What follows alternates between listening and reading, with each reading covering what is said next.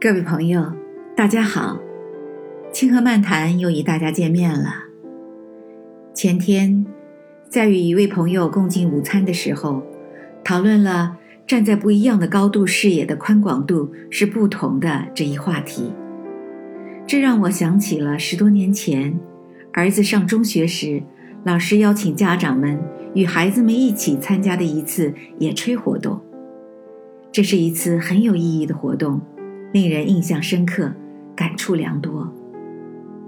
那是一个晚春的下午，星期五，其实蓝天如洗，风和日丽。我们一行人驱车来到一座景色十分优美的高山脚下，老师让学生们在山脚一带自由活动半个小时，拍照观景。接着便让孩子们从山峰险峻的一侧向上攀援，第一位登上巅峰的同学为冠军，奖品是一部关于人类认知的著作。在孩子们兴冲冲地喊着、叫着，向着山巅奋勇攀登的时候，老师便请家长们背上炊具和食品，沿着人工开辟的盘曲小道，涉级而上，一边欣赏沿途的风光。风暖起伏，郁郁葱葱，山花醉人，美不胜收。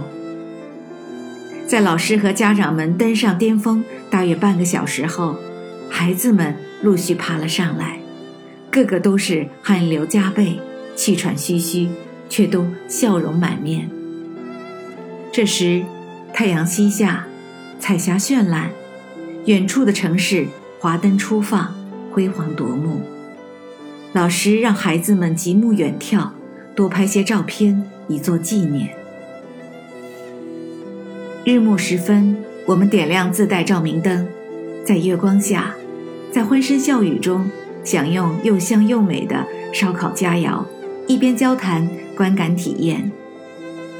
野炊结束后，老师告诉同学们，今天的活动是一堂课，要求孩子们下周就这堂课写一篇作文。没有命题，想怎么写就怎么写。记得我的儿子写的作文题目大约是：站在不同的高度看到的世界一定不同。下一周星期五的下午，老师又将一众家长请到大教室里，学生和父母欢聚一堂，一起点评欣赏孩子们的作文。稍微有些遗憾的是，只有五位同学的作文。写的是关于站在不同的角度视野变不同，站在不同的高度看到的世界自然不一样的主题，而这正是老师这堂课的目的和希望。毫无疑问，这是一位高明而又可敬的老师，在孩子们刚步入身体和心灵高速成长的青春少年期，用别开生面的生动教学法。引导他们养成独立思考的能力，提高全方位的认知水平。铭记唯有站在高峰，方可看到更为宽广、高远而又精彩的世界。这是让孩子们终身受用无穷的醍醐灌顶之作啊！亲爱的朋友们，我们要明白，如果我们能够深刻的懂得从多角度、多维度看世界。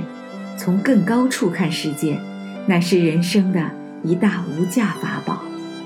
那么，我们就能改写自己的生命，活出辉煌，活出精彩。在这个世界，有人生下来就躺在高高的山上，令人艳羡，令人嫉妒，令人抬头仰望。在这个世界，有人生下来。便卧在草棚里，令人嫌弃，令人无视，令人悲怆绝望。